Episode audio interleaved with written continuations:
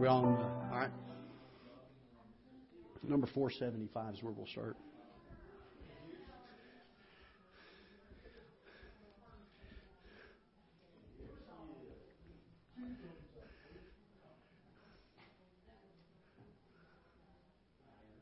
We're good?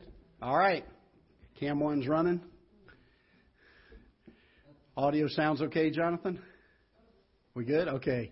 Got to get our live stream going back there for people that are not here yet today. And uh, good to see it. Boy, we've got a good number of folks here today and uh, slowly getting back to where we need to be. Amen. And I'll tell you, it's difficult preaching to just a handful of people every once in a while or just a camera sometimes. And uh, certainly appreciate you being here, and I enjoy the fellowship. It's boy, it's just different when people are here. Uh, it's exciting. We thank the Lord for it. And uh, anyway, we're glad to have you here, and uh, certainly joy to be in the service today.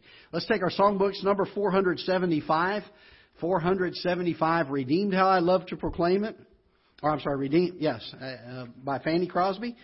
And uh, we'll sing all four verses. You can remain seated. How about that? We'll let y'all stay seated today and uh, we'll sing number 475.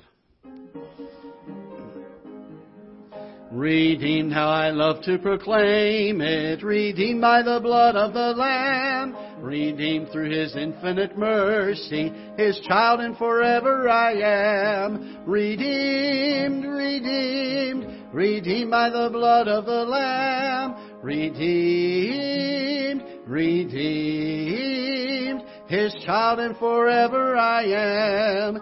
Redeemed and so happy in Jesus, no language my rapture can tell. I know that the light of His presence with me doth continually dwell. Redeemed, redeemed, redeemed by the blood of the Lamb. Redeemed, redeemed, His child and for I want us to think about that second verse, man. We're going to come out and sing it again.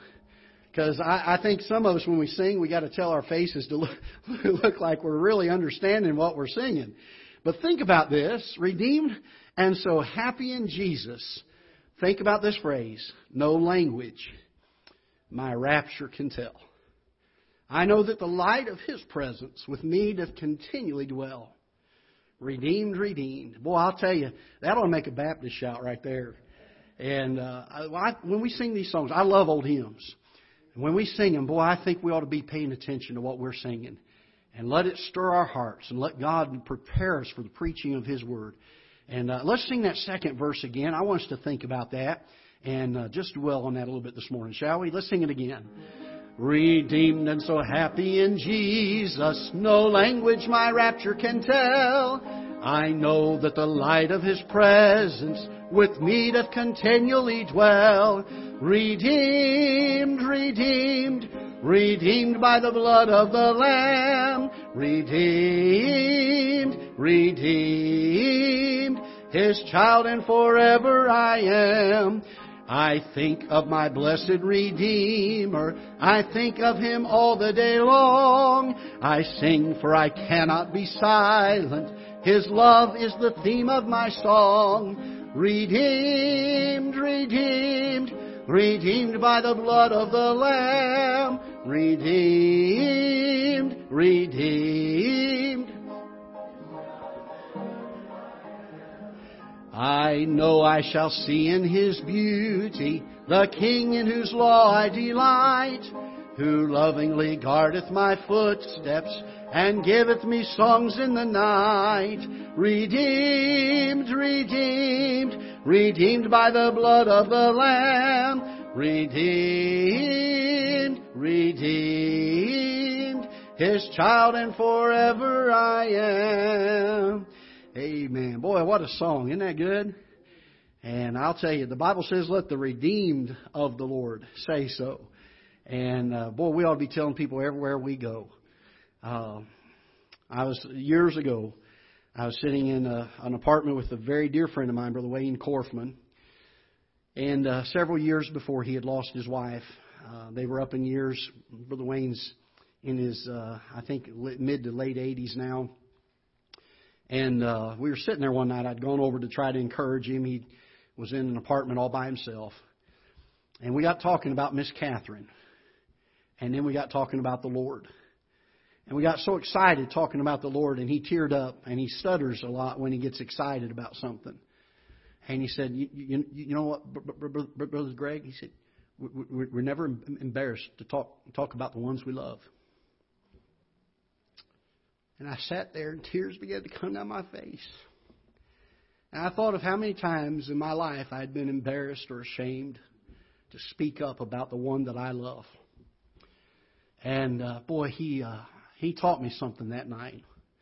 And I'm so grateful. Aren't you glad for godly people sometimes in your life that just encourage you along the way? But uh, boy, what a statement. We're never embarrassed to talk about the ones we love. Redeemed, redeemed, redeemed by the blood of the Lamb. What a thought. Well, let's bow our heads in prayer. We'll ask for the Lord's blessing this morning. Father, we're so grateful and thankful for your blessings to us. Lord, we do love you this morning. And we pray that as days go by, that every day we'll love you more. That our hearts will be drawn closer to you, that we'll be more of what we ought to be. Lord, may we may we tune our hearts and our ears to the leading of your Holy Spirit in our lives. As we read your word and as we allow it to do its work in our hearts, I pray that you would help us to love you with all of our hearts, with all of our soul, with all of our mind. Lord, forgive us in the areas we fail. We do pray that you would help your Holy Spirit and allow Him to convict our hearts. Help us to know how best to respond to that, that we'll get those things right. And so, Father, we do pray that you're blessed throughout this day. Lord, so already, so much we have enjoyed the time around your people. We've enjoyed the time around your word, and we pray that you'll continue to bless and use it. And Lord, may you show us some things from your word today that will be a help to us. That we would be already yielded and submitted to it at the onset of this service. That we will not just hear it and not just listen to it, but that we will take heed to it, put it into practice. And Lord, I pray that you'll use it in our lives. We pray in Jesus' name. Amen. Well, let's take our songbooks again, number 477, if you will. 477. I love this song.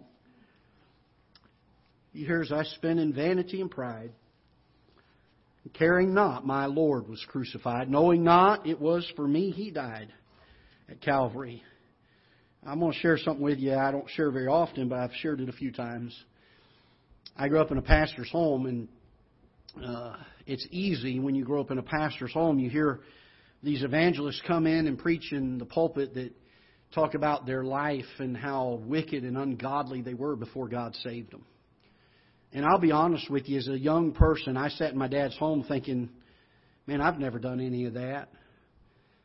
And the salvation that I had, that God had given me, was not as precious to me because I had sat there and thought, boy, God didn't have to do a whole lot to save me, is what I thought. And uh, it dawned on me one day as I was sitting there that if I had been the only one that Jesus had to die for, he would have had to pay the same price. And while maybe I hadn't had all the, the depravity in my life that some people had had, God had to reach just as low to get me as he did anyone else. And I'm thankful that on Calvary he loved us so much. I'm thankful that he reached down into that, the psalmist said, that miry clay and set my feet on a solid rock. Well, what a thought. Let's sing 477. We'll sing all four verses this morning. Years I spent in vanity and pride at Calvary.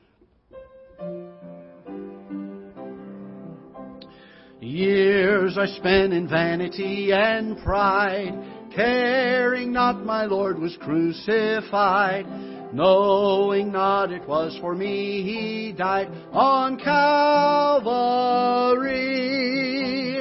Mercy there was great and grace was free. Pardon there was multiplied to me. There my burdened soul found liberty at Calvary. Isn't that good? Think about this. By God's word at last my sin I learned. Then I trembled at the law I'd spurned till my guilty soul imploring turned to Calvary. Mercy there was great and grace was free. Pardon there was multiplied to me.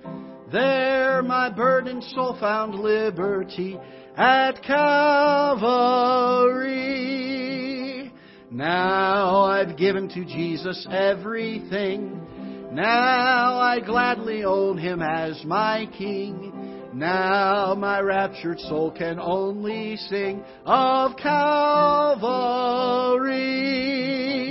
Mercy there was great and grace was free. Pardon there was multiplied to me. There my burdened soul found liberty at Calvary. Oh, the love that drew salvation's plan. Oh, that grace that brought it down to man. Oh, the mighty gulf that God did span at Calvary. Mercy there was great and grace was free. Pardon there was multiplied to me. There my burden soul found liberty at Calvary. Amen. Then number 483, if you will. Number 483. Oh, how I love Jesus because He first loved me. We'll sing all four verses again. Number 483. There is a name I love to hear, I love to sing its word. It sounds like music in my ear, the sweetest name on earth. Oh, how I love Jesus.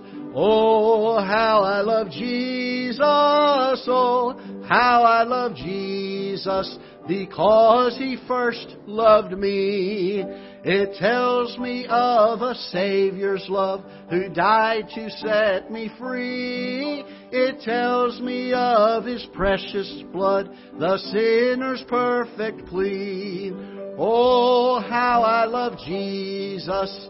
Oh, how I love Jesus. Oh, how I love Jesus because He first loved me. It tells me what my Father hath in store for every day. And though I tread a darksome path, yield sunshine all the way.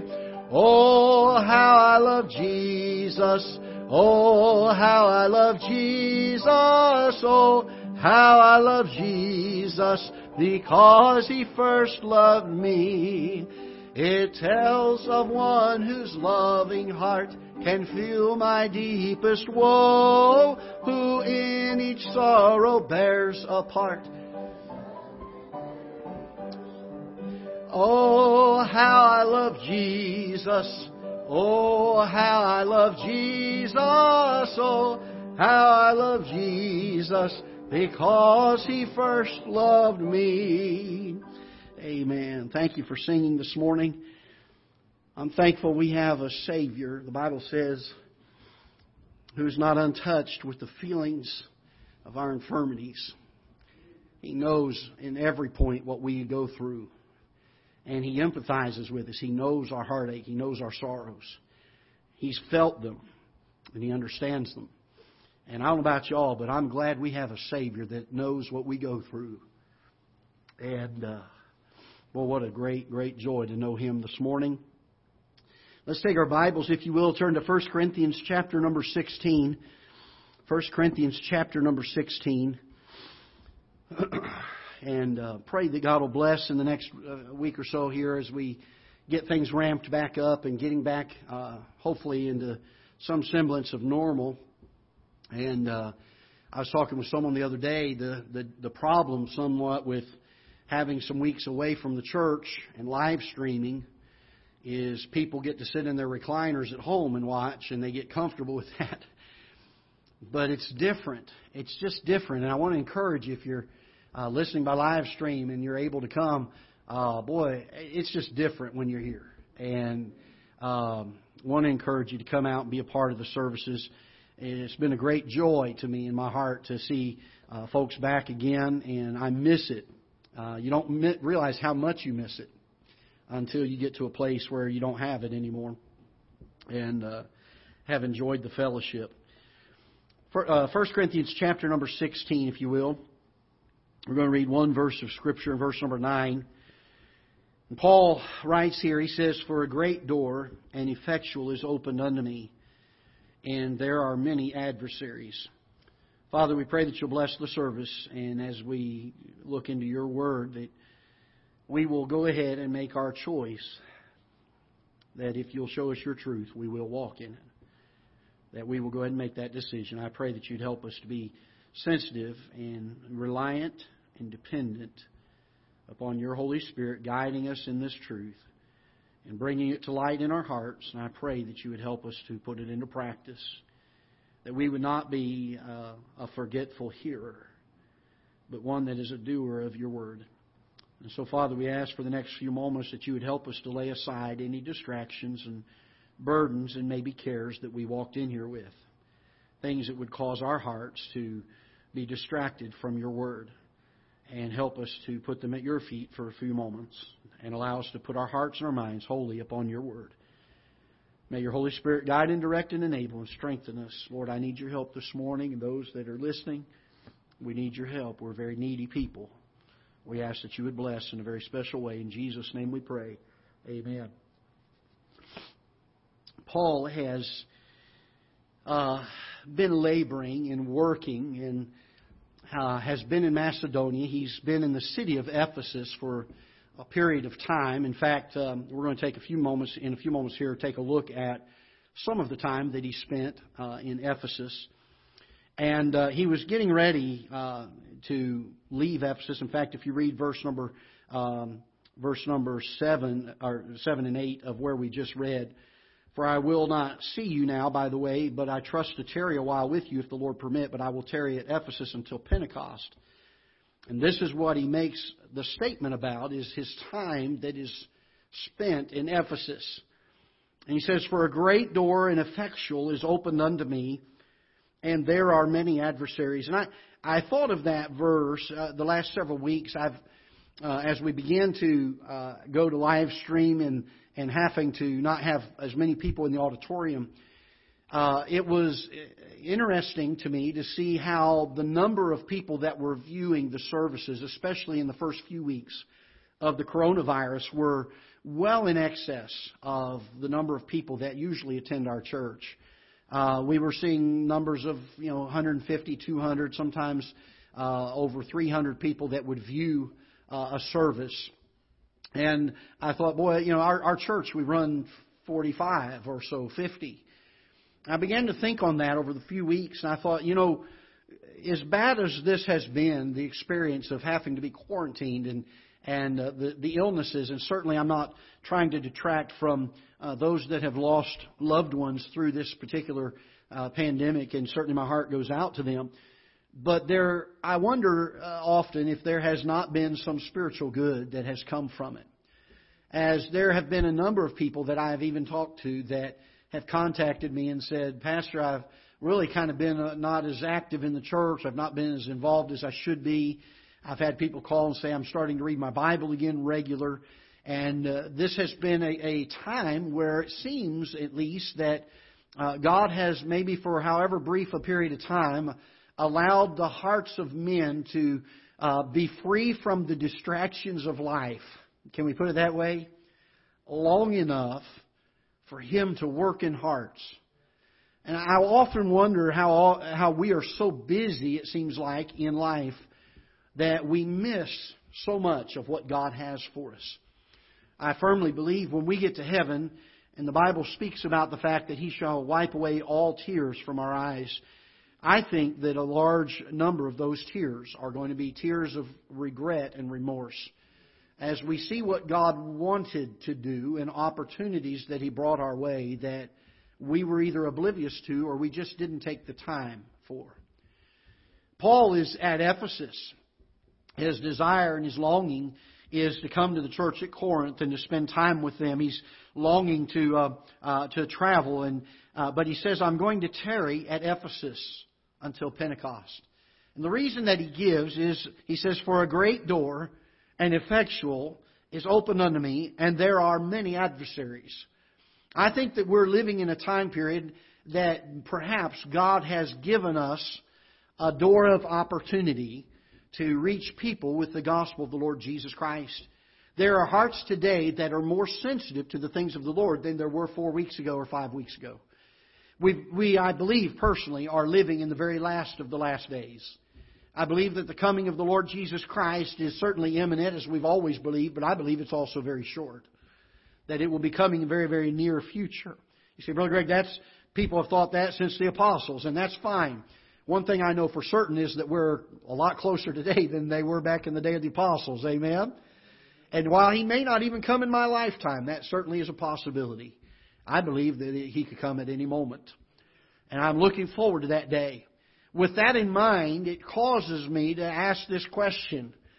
Am I, am I being sensitive now, today, to the opportunities that God is bringing into my life? There is a great work to be done, is there not? The, even Jesus in his earthly ministry and teaching his disciples said, Say not ye there yet four months to harvest. He said, Lift up your eyes, for they are white unto the fields, for they are white already unto harvest. There has been a need, a great work to be done. In fact, so much so that the Bible says the, the, the, that uh, the laborers are few.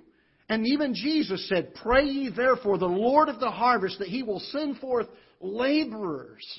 And we live in a day that for 2,000 years, really, uh, there has been a shortage, if you will, uh, of, of the, the, the, the workers that are needed to complete the work that God has given us to do.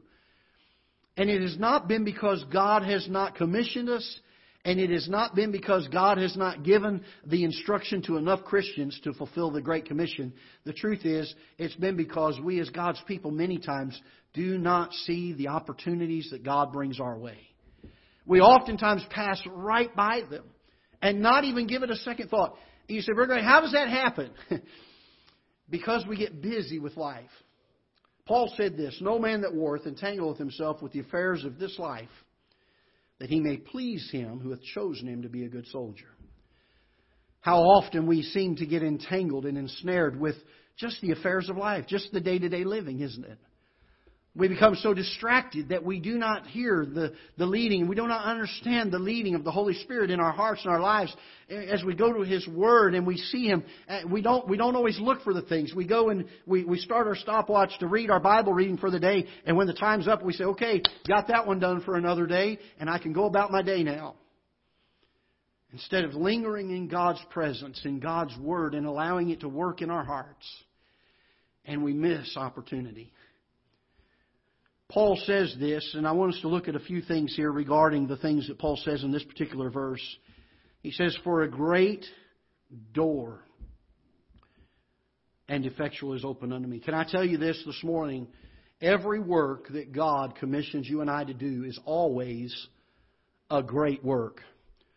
I believe one of the reasons that we do not involve ourselves as much as we should, we do not dedicate ourselves, we do not commit ourselves and, and, and bring our bodies, if you will, into subjection to do the work of God. The reason that we do not follow after with all of our hearts, pursuing, running the course, and doing what God has laid before us to do, is because oftentimes we minimize the importance of God's work. We don't realize that this is a great work. We get an opportunity. You know, God could have used anything that He created to accomplish His work. He really could have. But He chose you and I. He's given you and I the opportunity to do His work. And, and one of the things that we oftentimes uh, fail in is that we neglect to understand the importance or the magnitude. Or, or, or think about this when a person gets saved, let, let, me, let me back up a little bit more. Let's make it a little more direct. When you got saved, did God do a miracle in your life? Was it a supernatural miracle? Was it a miracle of transformation? Was it a great miracle? You know, I'm lo- I love in the book of Matthew, chapter number 9, when Jesus healed, uh, healed the paralytic man. You remember that story? In fact, just take a moment. Hold your place here. We're going to come back here, but let's look at that real quick, if you will. Matthew chapter number 9. Let's, I, I love this. Matthew chapter number 9. And uh, let's see if we can find it here. Uh, yeah, maybe I've got the wrong chapter here. If I got the right chapter, where am I at? Uh, see here. Okay, uh, there we go. Verse number one. I'm sorry, I was in the wrong chapter. And he entered into a ship and passed over and came into his own city. Now notice this in verse number two. And behold, they came to, there came to him a man sick of the palsy, lying on a bed. And Jesus, seeing their faith, said unto the sick of the palsy, Son, be of good cheer, thy sins be forgiven thee. Notice that. That's very important. And behold, certain of the scribes said within themselves, This man blasphemeth. And Jesus, knowing their thoughts, and by the way, Jesus always knows our thoughts, amen. And Jesus, knowing their thoughts, said, Wherefore think ye evil in your hearts? For whether is easier to say, Thy sins be forgiven thee, or to say, Arise and walk? But that ye may know that the Son of Man hath power on earth to forgive sins, then saith he to the sick of the palsy, Arise, take up thy bed, and go into thy house. And he arose and departed to his house. If we're not careful, when we read Matthew chapter number 9, we will look at that and say the great miracle is God healed the man that was sick of the palsy. But that was not the great miracle of Matthew 9. The great miracle of Matthew chapter 9 was that he forgave the man his sins. I am almost convinced in the reading of that, I, I, I, this is my opinion for a moment, but the way that that passage reads, it almost sounds like Jesus was going to forgive the man his sins and go on. But parenthetically, it's put in Scripture and says, that ye may know that the Son of Man hath power on earth to forgive sins, then saith he to the sick of the palsy, Arise. It was only for the sake of those that were unbelieving. But the great miracle was that he got saved. Can I tell you this? The work of God is the greatest work in all the world. It's the only work where you and I get to have a part in a supernatural, miracle working act of God. It's a wonderful thing, isn't it, to bring a soul to the feet of the Lord Jesus Christ and then to watch as they put their faith in Him and He transforms them from the inside out. What an amazing work. Paul gave his life. Paul was a man who was willing to suffer shipwreck and to suffer the cold and to suffer uh, being uh, persecuted and stoned and, and beaten. He was willing to do all of that because he recognized the greatness of the work that he was involved in. And we live in a day where I think it would be wonderful if God's people would say, boy, if it ever came to it, if persecution ever came to the United States of America, I would be willing to be beaten. I would be willing to suffer the cold. I would be willing to suffer hunger and pain and persecution in order to propagate the gospel. Can I tell you this? We've not even been asked to do that yet. And we're not as faithful as we should be to it because we don't recognize the greatness of the work that God, notice this, has given us the privilege to do. I, I find so often people look at their service to God as simply obedience to a command. I'm thankful and I think we ought to obey what God has given us to do. If we can't do it any other way, we ought to obey. But can I tell you this? Isn't it so much more fun and so much nicer and so much more reward from it when we don't do it because we have to, but we begin to do it because we get to? In fact, in Ephesians chapter number 6, as, as Jesus was speaking to parents, and, and children, the relationship they have. He says, Children, obey your parents in the Lord, for this is right. He said, There's, there's no reward given for obedience. But then he goes on to say, Honor thy father and mother, that your days may be long on the earth. And he talks about the reward that comes from the honoring, not the obedience. In Ephesians chapter number 5, verse number 1, he says, Be ye followers of Christ as dear children. You and I are to be able to be obedient to God if we can't do anything else. But oh, wouldn't it be wonderful if we would be doing the things that God has given us to do simply because we loved Him? Oh, how much more fun that is, isn't it? How much more rewarding that is. How much more peaceful that is. And can I tell you this? I believe God is enabling more and more people that love Him to accomplish more and to bear more fruit than those that do it simply out of obligation. Simply out of, boy, I got to go do this today. When I was a kid, my mom and dad told me to take the trash out. There were a couple things I did not like to do. I hated taking the trash out, and I hated washing dishes. I had a sister, an older sister in the house. There was no reason she couldn't wash dishes. But they made me wash dishes, and I hated that. And I'll tell you what, uh, I found this to be true in my life with, with the relationship to my parents. When I grumbled and complained and frowned and stomped my feet and had an attitude, first of all, Dad would whip the snot out of me sometimes. You, you don't know what a glorious childhood is until you get a whipping so much the snot comes out. And I'm telling you, that's the good kind of raising.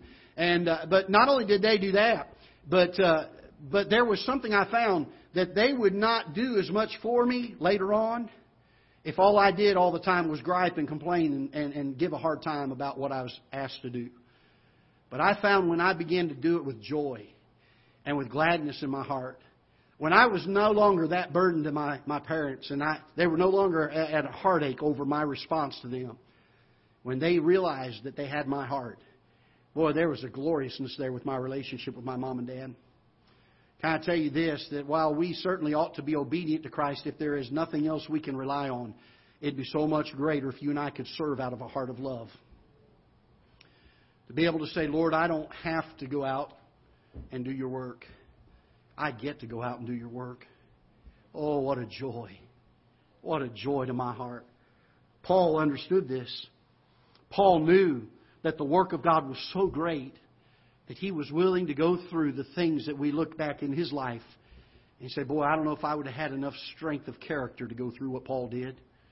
I don't know that I could handle being stoned. I don't know that I could handle uh, being shipwrecked. I don't know if I could handle being cold and hungry and beaten and thrown in prison, spoken even of.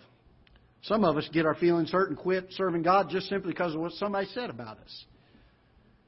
Because we don't recognize the greatness of God's work.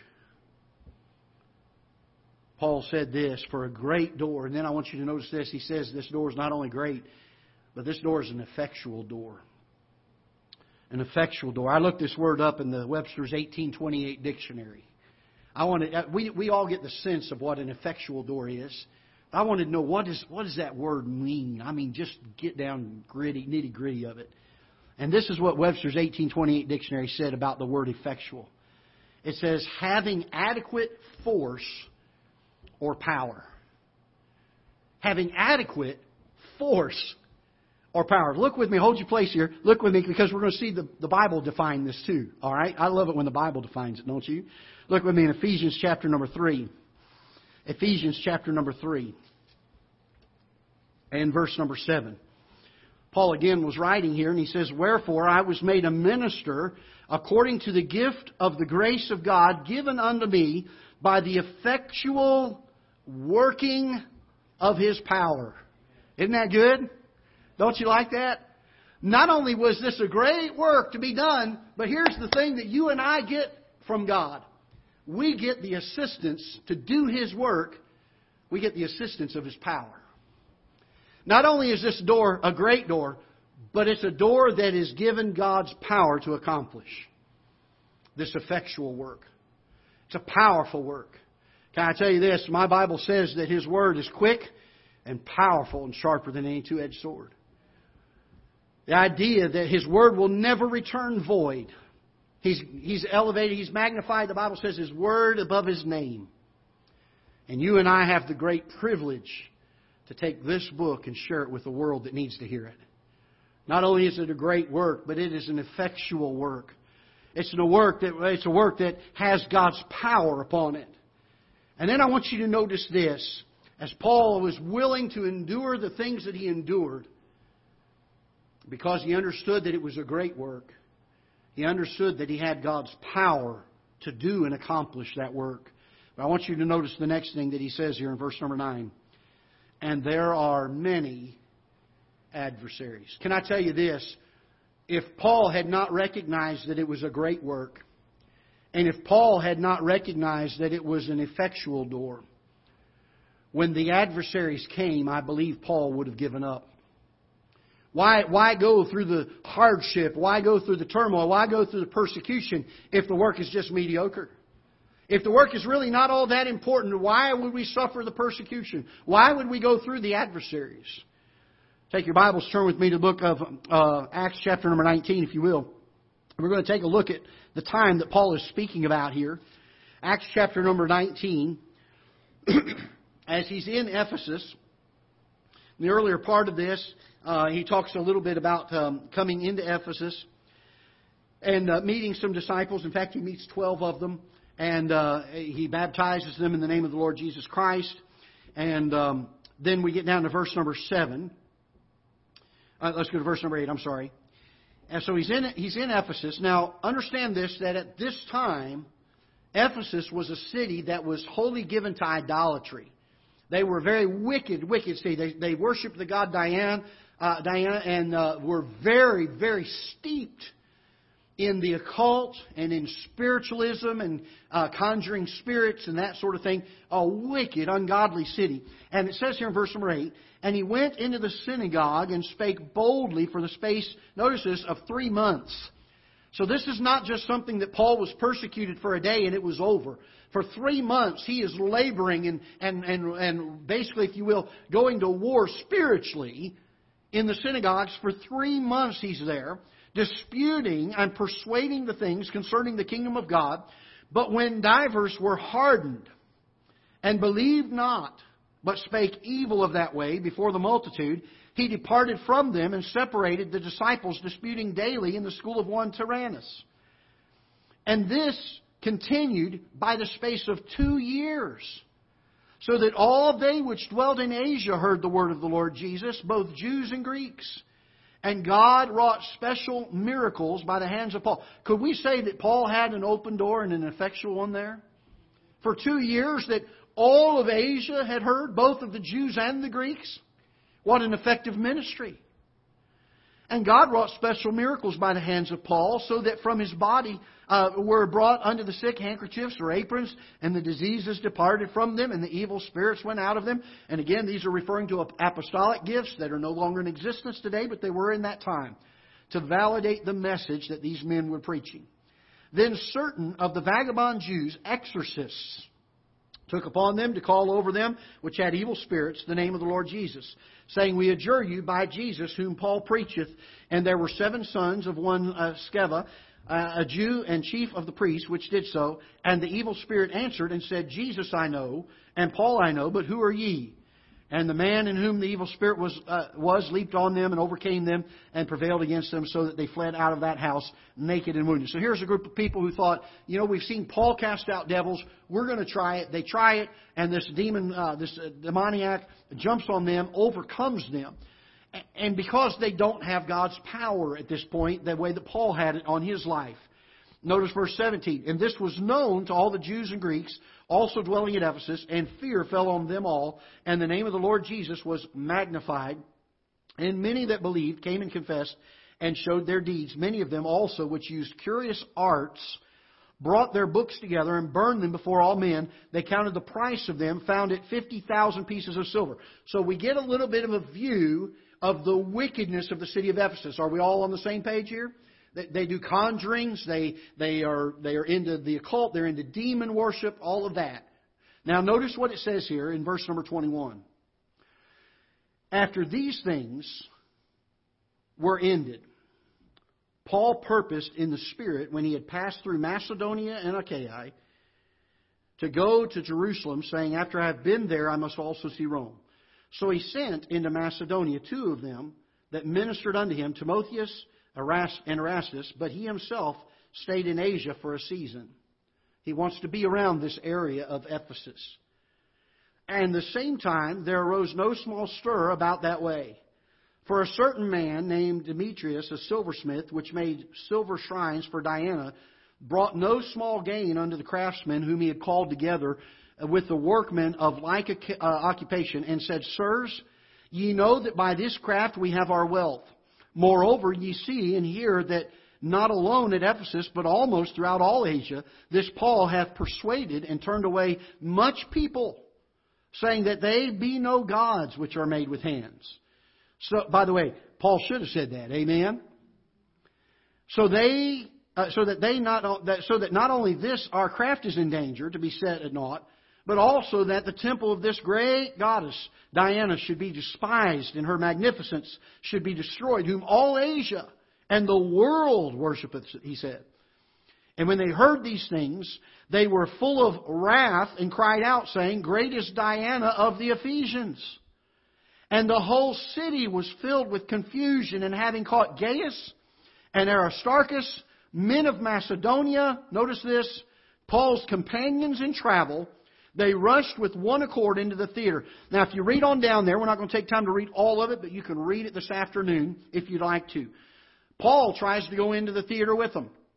And when, he, when his disciples find out about this, when the people that were followers of Paul found out about this, they said, Paul, don't.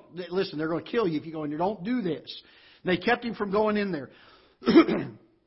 now, I want you to notice a few things uh, about this, this effectual door that was open and this great door that was open. But Paul said, but there are many adversaries. This is what he's speaking of. This is the time frame he's penning these words while he's here. And these things are happening in his life. He's got uh, Demetrius, the silversmith, is coming and, and raising all manner of accusations against him.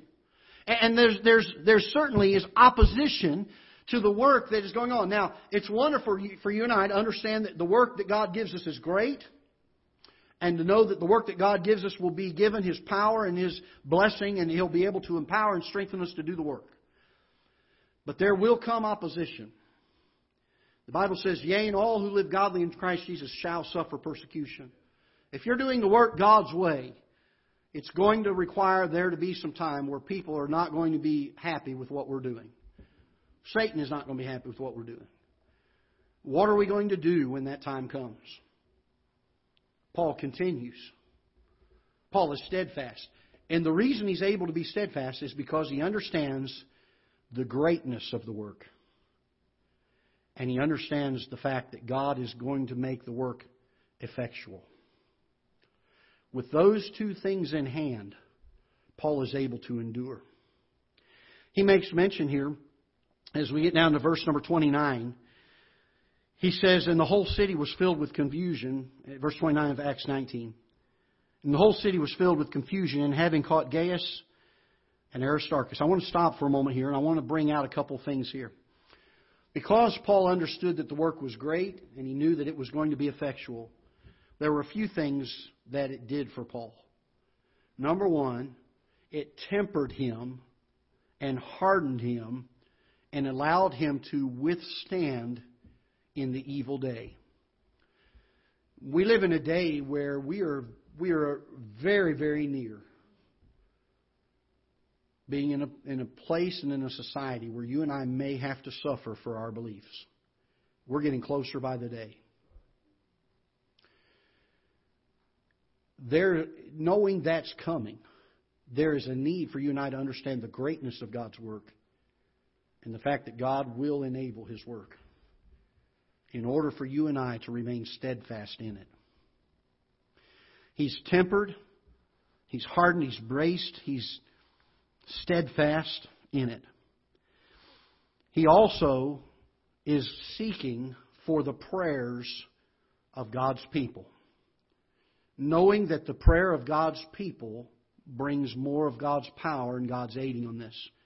But I want you to notice also that he surrounds himself with fellow laborers.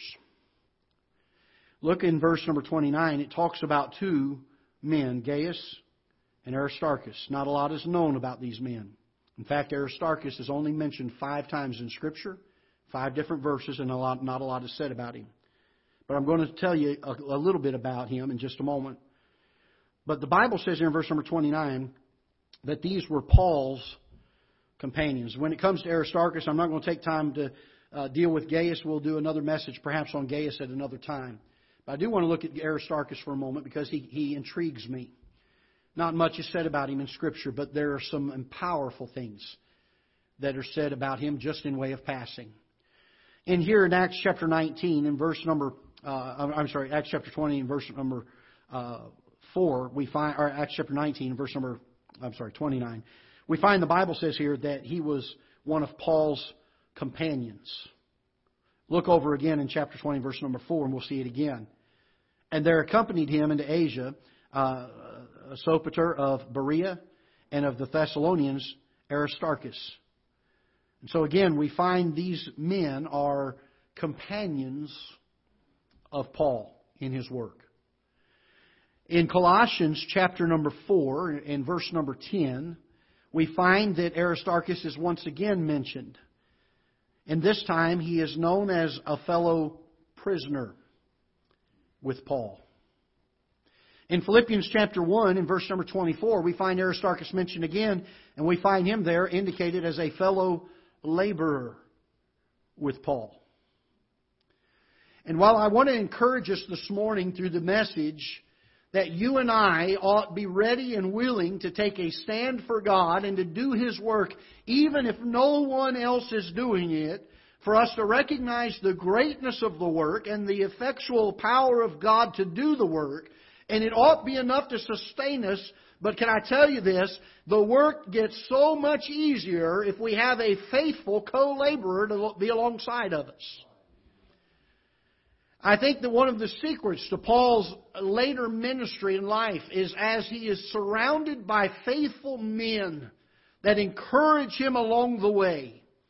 I'm not saying that Paul would not have made it without them, but I believe that in the latter part of Paul's life, God graciously brings these people into Paul's life to sustain and to help him along the way, to encourage him along the way.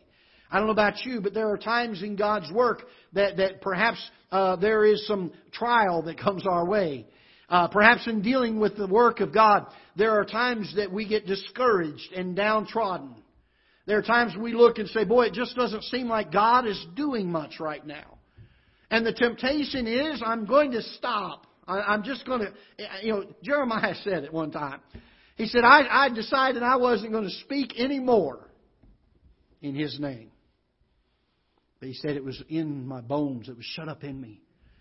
It burned within my heart. Can I tell you this? While you and I need to be ready and willing to do God's work, if no one else is doing it, we will. How much easier it is if one or two more faithful people come alongside and shoulder the load and help us along the way. Paul said, A great door and effectual is open unto me. And there are many adversaries. What are you saying, Paul? I'm saying that we need to understand that the work is great and that God will make the work effectual. Or we're not going to be able to withstand the many adversaries. We will quickly succumb to the temptation of the flesh to say, I'm not going to serve anymore. I'm not going to speak anymore in His name. I, I may be out and around town and I may enter a conversation with someone and a door be opened to share the gospel. But I'm not going to speak it because the adversaries are great.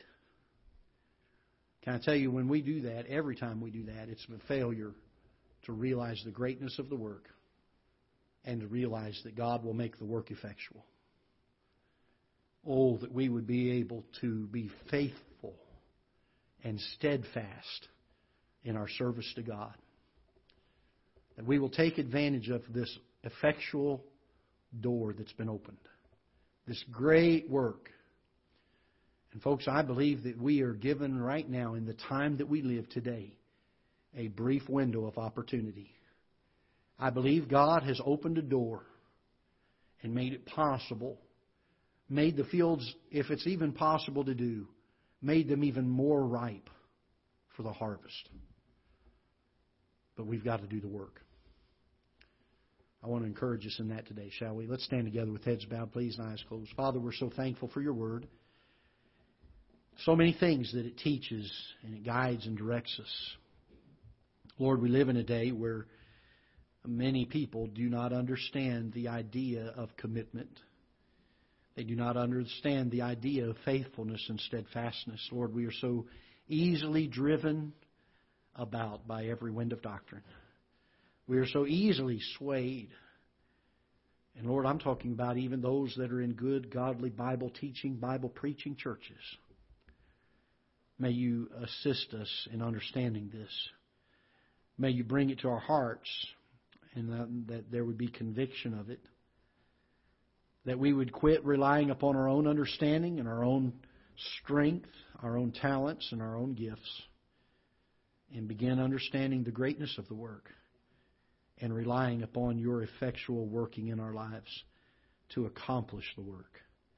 Lord, may we, in the day of trial, in the day of testing, in the day of persecution, be steadfast and faithful.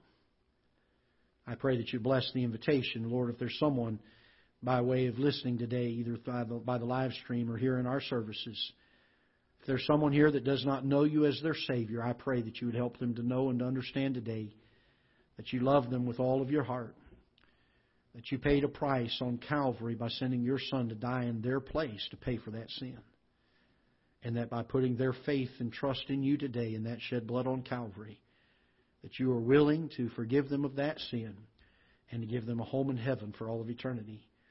Or if there is someone like that, I pray that you'd help them to make that choice and that decision today to trust you as their Savior. The message has been primarily for Christians today, Lord, and I pray that your Holy Spirit will work and move and guide in our lives. Bless the invitation time, we pray in Jesus' name. Amen. With heads bowed, please, and eyes closed, and we'll have the pianist play through just a hymn of invitation. And if God's spoken to your heart, perhaps you'd come this morning do business with God. If He's not spoken to your heart, perhaps you'd be praying for those and others that maybe He has.